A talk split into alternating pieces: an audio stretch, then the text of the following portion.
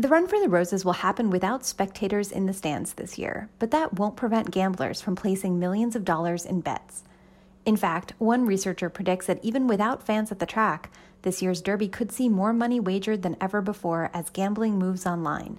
WFPL's Jess Clark reports. Louisville resident JC Walker has loved Derby since she was a child. I always thought I was kind of lucky because as a kid, we would go to Derby parties and I always picked the winning name out of the hat although luck is out the window as a grown up. When it's your own money, you're betting, it doesn't seem to work out. This year, because of the pandemic, Walker plans to watch the race from home and place her bet using Churchill Downs Twin Spires app. Walker isn't a big gambler. She usually just places a few $2 bets around Derby time, picking her horse based on its name or the jockey's silks. She loves how involved it makes her feel in the race. You're surrounded by people that are just so excited, and you know, you're getting to like watch the horse as you're like holding your ticket. It's just the whole like you know movie feel of it.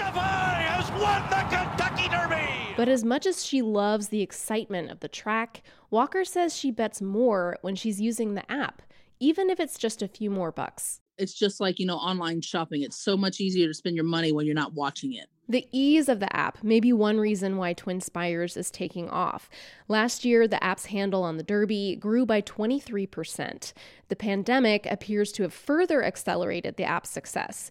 Even without a Kentucky Derby or spectators and fewer races, Churchill Downs' second quarter revenues from online wagering grew this year from $96 million in 2019 to $121 million in 2020. It is pretty amazing how uh, gambling in general has increased during the pandemic. That's University at Albany SUNY psychology professor Edelgard Wulfert. Wulfert studies gambling addiction and provides treatment. She says she's seeing more online gambling at tracks across the country. I can only imagine that in part it has to do with the fact that many of us feel lonely. We crave interactions and we cannot have these interactions. People are bored, they have time. Those who have kept their jobs may have extra money to spend. But Wulfert suspects most of the growth is not from social gamblers like Walker, but from people with gambling addiction. I think they are looking for ways at this point to uh, find gambling opportunities. Churchill Downs' own records bear that out. There are fewer gamblers using Twin Spires, but they're betting more money way more. In fact, Churchill Downs says the net revenue per active player tripled in the second quarter compared to the same time last year.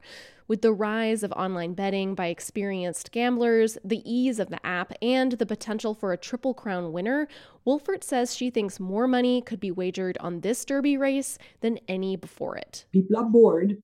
They don't have an outlet they have probably money to spare because they have not spent money on uh, other things. So I would predict that yes, uh, the amount of money that will be bet on Saturday will increase compared to last year. Last year's Derby set an all time wagering high for the race.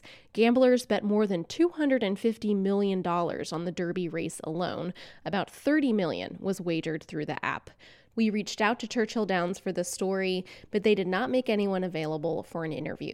I'm Jess Clark in Louisville.